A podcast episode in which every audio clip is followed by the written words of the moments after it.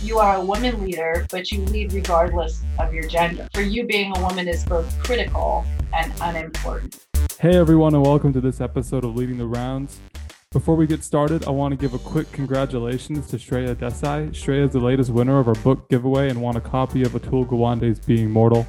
It's one of my personal favorites. I know Caleb loved it too, so Shreya, we hope you enjoy the read. Atul Gawande is a great writer. And without further ado, today we have a very special episode planned for you guys, and I'm not just talking about our guest. We're joined by Alicia and Charlotte from the podcast From Skirts to Scrubs.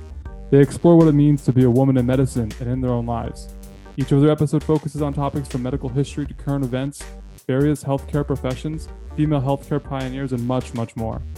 By analyzing these different areas in healthcare and history through a feminist lens, they hope to create a space to explore what it means to be a woman in medicine while having some fun along the way. We're really glad that they joined us for this episode. Today's guest is Dr. Stephanie Faubion. She serves as the Penny and Bill George Director for Mayo Clinic's Center for Women's Health and the Director of Executive International Medicine. Her passion lies in women's health, particularly treating women in their midlives. She's tackling the needs of these patients as a pioneering researcher in women's health, where she and her team established the DREAMS database that harbors over 7,000 patients. She serves as the medical director for the North American Menopause Society and is a staunch advocate for improving education and awareness among medical professionals of the nuances of treating midlife women. These are only a few of her accomplishments, and we hope you enjoy this very special episode with Dr. Stephanie Faubion. Welcome to Leading the Rounds.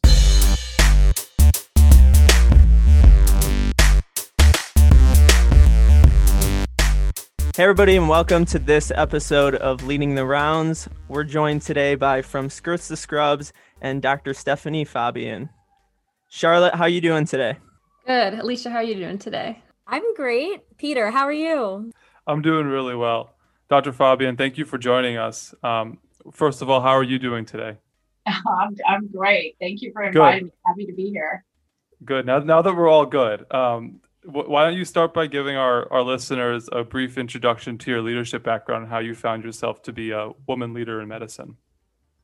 Wow. Okay, that's a that's a long question. Um, well, my I guess my leadership background, my my official titles are I'm professor and chair of the Department of Internal Medicine uh, at Mayo Clinic in Jacksonville, and my leadership journey probably started um, I would guess about 10 years ago. And, and I will preface this by saying that I was a single mother of three children and uh, raised three young girls and did not engage much beyond getting to my job and getting home and taking care of my kids until my youngest child was in middle school. Um, and then I started, um, you know, saying yes to things and, and uh, joining the committee when asked and writing the paper when offered. And uh, as you know, I turned in things that, that were higher quality. Um, I got more opportunities, and so the offers kept coming, and that led to leadership roles.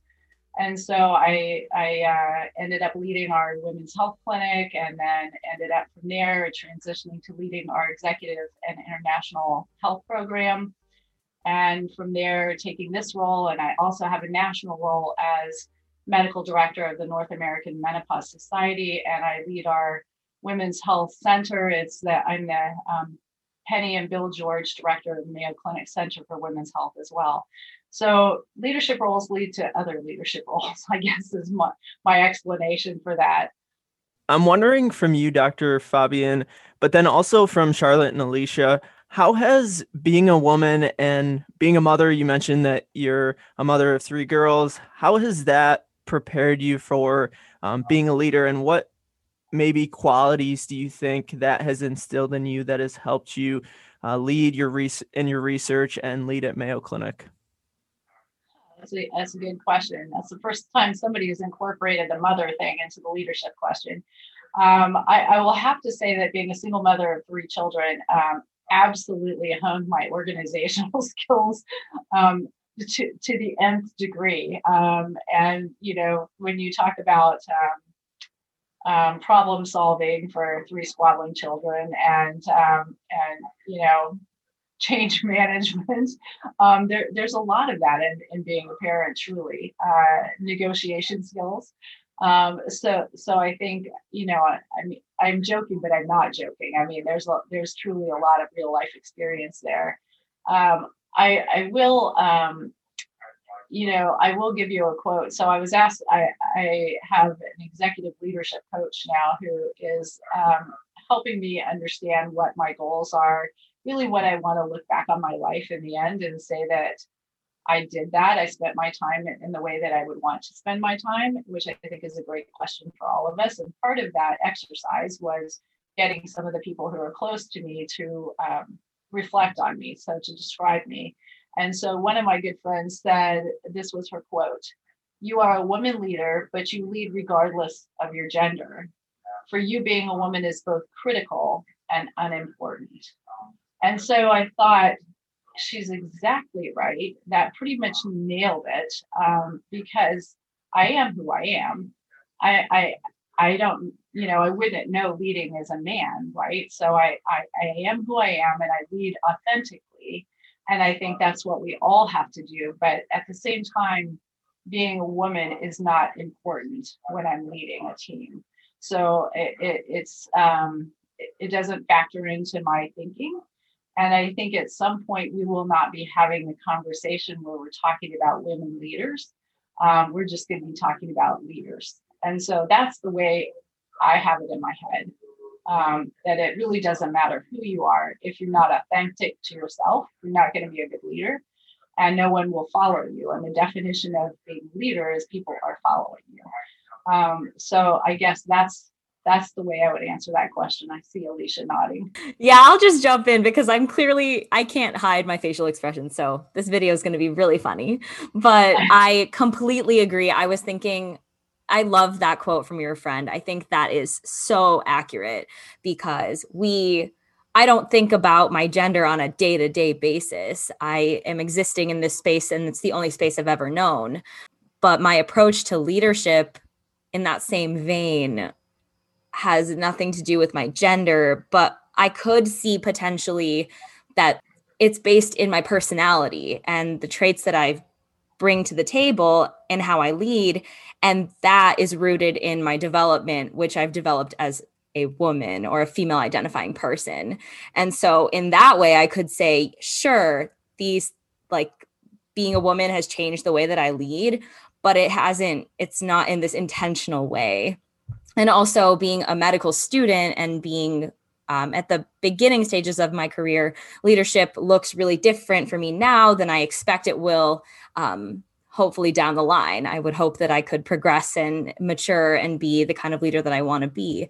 But right now, we work with what we have. Um, and so I think my approach to leadership is being, like Dr. Faubion said, authentic. And I just love that you said that because one of my mentors, one of my favorite um, physicians in medical school right now, her motto is to be authentic and real. And I just think that's so valid and so important.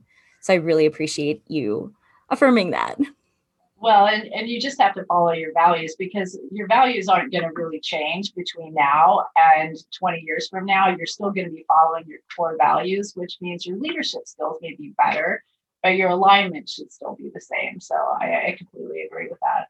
Yeah. And then I was going to say, um, like becoming a leader as a woman, I thought it would look a lot differently, I guess, going into medical school. Like I was expecting um, a lot more pushback, I guess, for being a woman, especially after like the pre-med experience of people like questioning why you're going to medical school and just kind of like not getting as much um, appraisal as like maybe male counterparts. But I have found in med- medical school that's not really the case, which is like a good surprise. But I do think it's also part of the pandemic we're living in because, like I said, or I've mentioned that um, we're completely online for medical school right now. So it has taken away the whole social aspect of medicine for beginning medical students. And so we don't really get to interact with people, which is where we would experience differences in being a male versus female student. So right now, I just feel like a medical student. Like my gender has not impact how I feel learning medicine like it might have otherwise, but I don't know. So currently my role as a leader in medicine, I thought it would be influenced by gender and it has not, if that makes sense. And I'm not sure if it's a byproduct of being online or if that's just how it's meant to be. Um, too. So it's kind of confusing even for me, I would say. Well, it's good that you haven't noticed it. That that would be a good thing, right? So, what do your male colleagues have to say about this, Caleb and Peter? Well, I, I would say that honestly, I'm I'm surprised by the answer because as as someone who is very much um, given privilege in the way that he was born, raised, looks, feels, and identifies, um, I would have thought that being a woman is something that would have been part of your leadership identity. And I, I think it's it's a wonderful, surprising perspective that all three of you brought to the table, um, because it's not something that I would have ever considered. I think as far as being a male, a white straight male in leadership, I feel like um, I haven't really had to consider my gender either. Um, so I guess we can take that for what it is. um, but I also feel like I haven't been challenged in the same way that you guys have potentially been challenged on your path to where you are now. Caleb, what about you? Yeah, no, I appreciated all all three of your answers, and um, similarly to Peter, my thought process with with that question and with this discussion was that by being a mother and by being a woman, you've had different life experiences that have allowed you to develop different character traits than Peter and I would have. And so I would believe that those character traits would be unique to you versus unique to me. And so um, that's that was my thought process going through that. Yeah, and I don't know if it's necessarily character traits, although we we individually all have our own personality um, uh, traits that we bring to to these roles, right? But I think um, women have different communication styles than men, and so we are are typically more narrative in our review uh, when we talk, and and men are tend to be a little more factual. Uh, so sometimes that is associated more with leadership than with a more um, narrative and sometimes empathic um, uh, way of communicating. And but I have to say that that the those traits for women um, often serve them well, right? So uh, I think you can take advantage of the inherently female characteristics that we may bring to, to leadership roles. Um, we may be viewed differently uh, if we have more male traits. So, if we're more direct in our communication, that's going to be interpreted in a different way. And we may be termed bitchy or whatever. Um, you know, it, it, may be a more pejorative term um, for the same trait uh, if you're a woman. Um, but but again, I think at the end of the day, you just have to be who you are, and you can't make yourself into somebody that you're not. Um, and then use use the skills that you have in the best way possible to lead. So we all we all have different things that we've been given. Um, some are inherent traits, uh, some are learned, um, and those that are learned can probably be modified so that so that if you have something that's particularly off-putting to people, you can change it. Um, but on the other hand, uh, you know, go with who you are and cultivate the, the skill set that you have, um, right, rather than trying to change yourself into something you're not. I love that you brought up communication specifically, um, and and you said how women have a more tendency to be narrative and empathic in their communication. I think one, one of the things that Caleb and I see constantly with all the leaders that we we identify or we um, interview is that they always bring up empathy. They bring up empathy as the key to, to fixing burnout, to building highly high performing, successful teams. Um, and I think this is a trend that's happening going forward in the 21st century. And I think it's fascinating that it's you're one you're picking up on it too. And and I, I'm, I'm thinking back to an interview interview that we had with um, Dr. Alison Van Dyke, and it reminded me a lot of of a lot of the ways that women are actually more suited for leadership than men, and they have their own strengths to play into that serves them better as a 21st century leader. So I'm wondering, it's a very long-winded intro to my question. Over the past, say, five or ten years, have you seen any differences in yourself in the way that you've led your teams? Uh, oh, for sure. Yes. Um, I have had to train my listening skills, um, and I and I tend to um, my first reaction is to hear a problem and try to fix it. Um, but that is not necessarily what needs to be done. Sometimes the problem just needs to be aired. Um, and people need to be heard and they need to come up with their own solutions. And so, um, taking a pause, uh, making sure that I hear and understand the question, and then understand what people want to see as an answer or a solution, or if they've even thought about it, um, it is important. So I, I think, uh, yeah, over the last 10 years, for sure, I've cultivated my listening skills quite a bit. And that goes for my own children too. um, I actually had something to add to when we were talking about what it's like like to be a woman in medicine. I was just thinking it over as we um continue to discuss. I just wanted to bring up the point, and maybe like Dr. Faubion, you'll have anything to say about it. Is that I was saying like, okay, the three of us are saying that our gender is not affecting our leadership roles.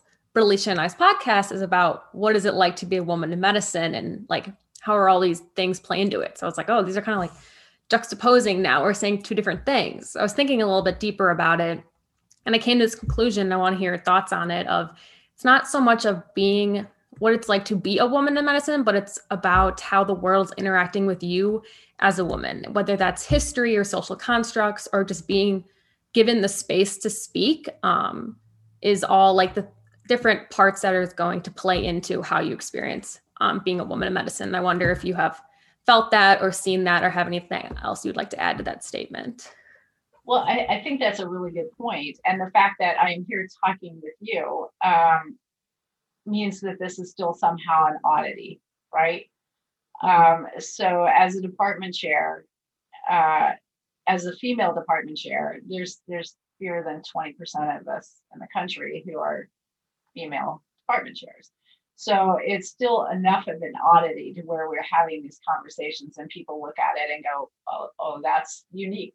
Um, so I think we still are not at a time where this is like a yeah, no big deal type of thing. And I hope in another 50 years that we won't be having this conversation about why what's different about this you know and I, I think there's still some barriers at, at the top because you know i even see, in my role as an executive health provider um, i see a lot of female ceos and i see female ceos of fortune 500 companies and i see what it's like for them to interact um, with their male ceo colleagues and i had one woman who came to me in a panic literally because her knee hurt and she didn't think she was going to be able to get on the golf course with her male colleagues. And she said that would just be terribly crippling to me um, in terms of not being able to socialize in the way that she needed to. And so I still think those types of conversations um, bring up the point where we, there are still some barriers in terms of uh, there's not a lot of us at the top to make this socially normal, um, and we still have to sort of exist in in in, um, in environments that aren't inherently comfortable all the time, uh, and so we have to put ourselves in in these situations and uh, and you know try to interact in a way that seems normal to us. So in other words, we our male colleagues aren't coming to the spa and hanging out with us, right? So and you wonder if in 50 years the conversation would be let's go to the spa and talk about it rather than let's go on the fly fishing trip. Um, so I, I, think I think those uh, those conversations are changing. I'm not I'm not gonna lie, that sounds kind of nice. I actually also, so based off of what you're saying, I'm wondering you're saying that 20% of, uh, there's only like a certain number of department chairs that are female identifying at this moment. And something that I think I think about, and maybe Charlotte and I both think about, is um, this idea of okay, as a woman, you can work your way up. And once you're in a position of power, you can do a lot more to elicit change. But it sounds like that's also not necessarily the most effective way, or it is one way. But I'm wondering what your opinion is on other approaches that can be taken maybe from a more bottom up level um, to help increase um, just female empowerment within the field of medicine and then also tackling some of these gender disparate issues that are seen in academic medicine okay well let's make sure we unpack that um, so I, I think that you're saying addressing it from the top versus the bottom. I, I think from the top, I, I, think the conversations start to change, you know, when there's not just a single female on a panel or a committee or um, and, that, that, we start to have a voice about um, who the next leaders are. And so I can tell you, even in a, in my own um, departmental meetings, when we talk about hiring chairs and uh, it, there's a conversation about every single one of them now. Every single one of them. We are having a conversation about do we have the, the right person for the job? And we're not just picking the next white male candidate. Um, now, if he's the right person, then he needs to be in the job. Um, but have we considered all the possibilities? And so I, and and it's not just you know my buddy over here needs a job and, and, we should hire him because your buddy looks like you right so we need to make sure we're not just going off um, somebody that somebody knows because we're likely to interact with people who look and think like we do so again and what i what i keep telling our group is if we keep doing things the same way we can't expect a different result we have got to do it in a different way to get a different result and so we have to rethink how we are cultivating leaders, how we are um, uh, engaging people that we wouldn't have ordinarily. Um, have we passed over some people for leadership development that shouldn't have been passed over or maybe weren't ready to engage at the time that we tried to engage them before? So those are some of the things that that I'm thinking about from the top. But from from the bottom up, I I, I am very encouraged. Um, by your generation. I really am, and seeing this in my three daughters as well.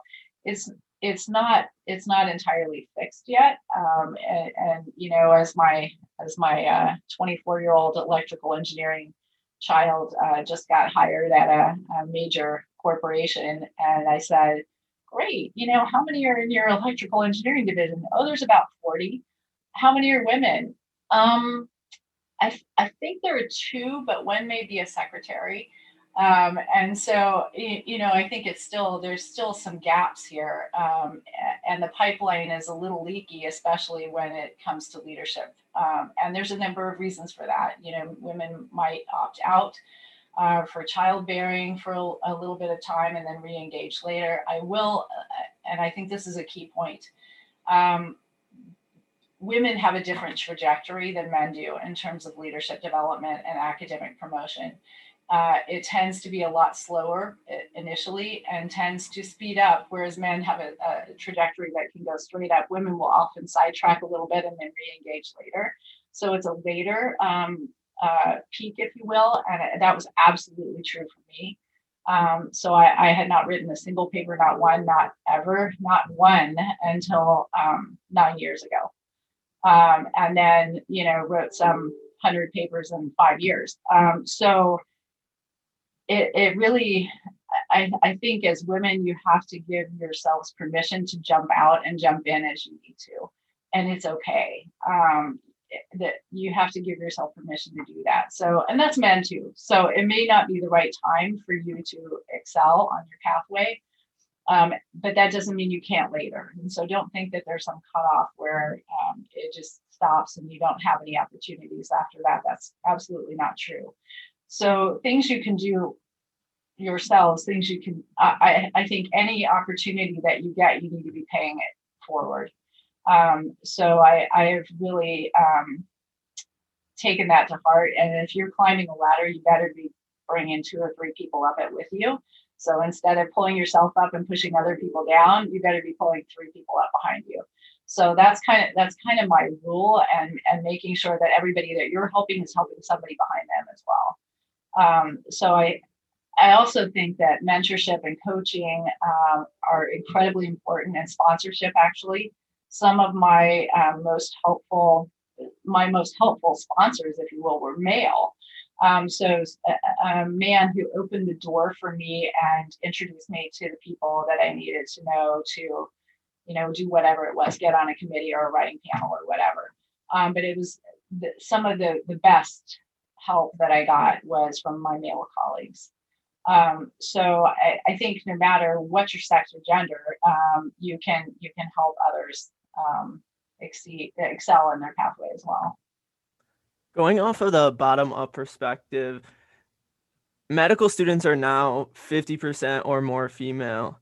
um, a statistic I read the other day. So, do you think that you know over time this problem will just fix itself as as now we're you know half of doctors will be will be female, or do you think there needs to be more in addition to just having more doctors in the field in order to um, have more women in leadership positions? No, that we were 50% female when I was in medical school. So um, so that hasn't really changed. Um, so I think there's still a leaky pipeline. Um, you you still have the problem of women falling out um, uh, of the workforce altogether. We're uh, out of the leadership pipeline in the middle. And so uh, they call it the broken rung uh, or the leaky pipeline. And there are a number of reasons for that. Again, some of it stepping out to um, take care of family. Um, but again, I think uh, for women, I would just say you know, you don't have to step out entirely. You can stay in just a little bit, and even just a little bit of engagement will put you ahead later. But even if you do, I mean, I I did entirely step out. Um, I did nothing academic for a good 10 years while I was raising my children. So, you know, you have to go with what's important to you and your own priorities and and don't be apologetic about it, but it doesn't mean that you're you're really um, changing things for your future, you can still jump back in. I think that calls back to what you were saying earlier about being authentic. exactly. Exactly. But, you know, I would, I, you know, looking back, I probably could have done a little bit without fully disengaging for 10 years. Um, and it would have made it easier. But uh, yeah, I, I think and, and, you know make your make your wishes known so if you say okay now i'm ready you, you need to engage people and say things are different now please ask me if you if you have room on the committee or whatever um, and also be your own advocate i think um, don't just wait for people to put stuff in your lap. You know if you if you just wait for that it probably isn't going to happen. And and if you are interested in something and passionate about something go tap somebody on the shoulder and say you know can you teach me more? Or is there something i could do? Or how can i get involved? But don't wait for it to come. That kind of gets me thinking about um, my future a little bit when i'm in a position of leadership and i have people that i'm training and working with. Um, and i'm wondering kind of like what what does that look like as someone who had to come back into the workforce? Like how did you go about asking for help? And then what was the help that you received that really helped you get back into it from the perspective yeah, that, of like eff- effective mentorship for women? Yeah that's very interesting. Um yeah i so i to be clear i never left the workforce. I still worked full time i just was Gotcha. out to my kids. um, so the the thing that actually happened was um, I I got called into our professional development person. I forget what the title was at the time. Um, but she called me into her office and she was for our, our department and and she was in charge of professional development and said, Why aren't you doing anything? I said, Good question. And she said, Well, what would you do if you could do something. And I said, well, I'd probably, she said, why don't you write a paper? Okay, fine, write a paper. What would you write it on? Well, it'd probably be this. And and she said, okay, well, who can help you with that? And I named a name and she literally picked up the phone and paged the person and said, will you help mentor her on this paper? And she said, yes. And I was, there you go. that was, that was literally all it took. And I just needed somebody to open a door um, and and say, you know, I will help you just get started. Um, but then after that, it, it just rolled rapidly. Um, so I, I think it took somebody came to me actually. I didn't go to them. Um, but I think for anybody who who would be interested in getting back in, I think you you know whether it's a supervisor or a colleague or somebody who's on an interesting project that you want to get involved in, um, or it's a national society that you want to um, engage in a little bit, um, never, never underestimate the importance of your national colleagues. Um, I, I, think that's been one of the most rewarding aspects of my entire career is getting to know a large network of, of colleagues um, nationally. And wow, has that come in handy so many times um, in terms of um, collegiality. I mean, for example, I have a group of national colleagues that we talk every Wednesday night now. Um, so we've been in COVID and isolated. We haven't seen each other at conferences in the last year. And this is my close friend group. And so we just said, all right, well, let's meet every Wednesday.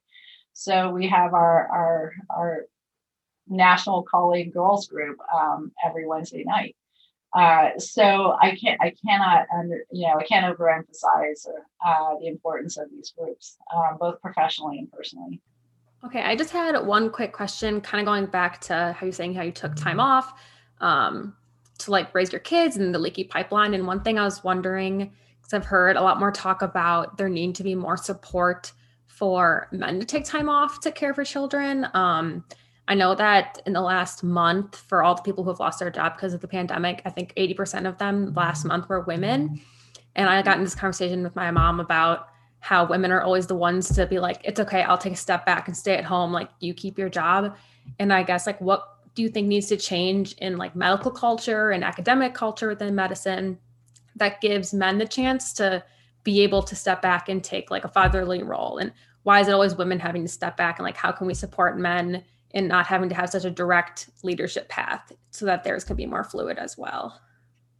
Well i think i think the first question is um, you know it's often not that women are forced to do it but women want to do it. They want to take care of their kids. And and so the question it, it would be the same for men. And for men if you if they if they want to take the time off they should be allowed. And i know that more institutions are developing paternity leaves and that sort of thing. And I think it's it's much more mainstream now than it used to be. But I think part of these are gender roles too, you know, and and you're not going to change those overnight. And nor nor do necessarily men or women want them to change, right? They still may want to have that mom or dad role. Um, and, and they may not want to, to back out or they may want to back out and, and so it may be congruent with with what their goals and values are right um, but how do you change it? I, I, think we just need to stop assuming that the parental role falls to the woman, right? Um, that we, we are all capable. And I think more and more as time goes by, that's what I see happening, which is, I think is wonderful. It's not the traditional roles anymore, um, but we just have to keep advocating for those policies that will support that. As we start to wrap up this conversation, I wanted to ask you if you were to think back about your time as a medical trainee in medical school or in residency, what would you tell yourself about um, women in medicine and about gender issues um, if you could go back and teach yourself something, or what should medical students know and take from this conversation? You know, I think the biggest thing, and I'm not sure it's just has to do with women in medicine or gender at all, um, but I, I think lose your self-limiting beliefs um, because a lot of the barriers that that were there were probably of my own making. Um, and so I think uh, you, you need to first get out of your own way. Um, and I think that's true of a lot of us. If we say, no, I can't do that because really, uh, really can't, you know, because every time I set some kind of goal for myself, I grossly underset it. And so it, it was something that, you know, I, I said I'm going to be, you know, full professor. I, I didn't even think I would ever be a full professor, ever, ever. You know, I was like, oh, five papers. I don't I can't do that. You know, well, then it, every goal that I set, I kind of blew out of the water and figured out later that I had, had really under undercut it a little bit. Um, and so I, I think again, remove self-limiting beliefs, um, talk to people who, and, and your your mentors you you won't just have one and you don't just need one because mentors can only they're they're, they're often good at one thing like development of leadership or a research mentor or whatever but you probably need four or five mentors so seek those out. Um, but i guess those are those are the parting words. Peter what do you have to say? I, I see you're picking up on our little strategy. Um, no but uh, I wish that um, mentorship and coaching was something that we could have gotten into because I know that uh, coaching is becoming a hot topic and people are starting to distinguish between the two. And I've actually built in um, a coaching system for myself here at my medical school. Um, but I think that's a conversation for another time. I just wanted to close this episode with the question that we ask all of our leaders when we come and interview them. What has been a couple of the most influential books that you've read in your life? Oh boy. Wow. Well, I just read Caste, which I thought was wonderful. Have you guys read that one yet? No. Uh, it was on the caste system in the United States. Uh, it, it was excellent. Um, and the Underground Railroad before that. And so, um, so those were good and have helped me look at um, how how we sort of frame race in, in this country and how we got where we are. Uh, and it really makes me kind of rethink um, how we think about it going forward and the biases that we that we have uh, are are so strange in their origins that it just kind of makes you wonder how we got here. So anyway, those are the two recent two recent ones that I've liked. I've read a lot of leadership books that are good. Um, they're all kind of different and they take different approaches, and I can't say one is better than another. Um, but uh, I think I, I think uh, those those that help you understand yourself are, are the most uh, uh insightful. Well, thank you for your time, Dr. Faubion. Uh, we really appreciate you coming here, and we really appreciate Alicia and Charlotte for joining this conversation with us. I think uh, our listeners really appreciate their perspective as well. The other half of this interview with Dr. Faubion will be on From Skirts to Scrubs next week, airing anywhere you find your podcasts. Thank you, guys. Thank Yeah. you.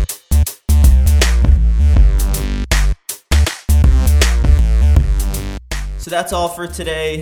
Thanks everyone so much for listening to this episode of Leading the Rounds.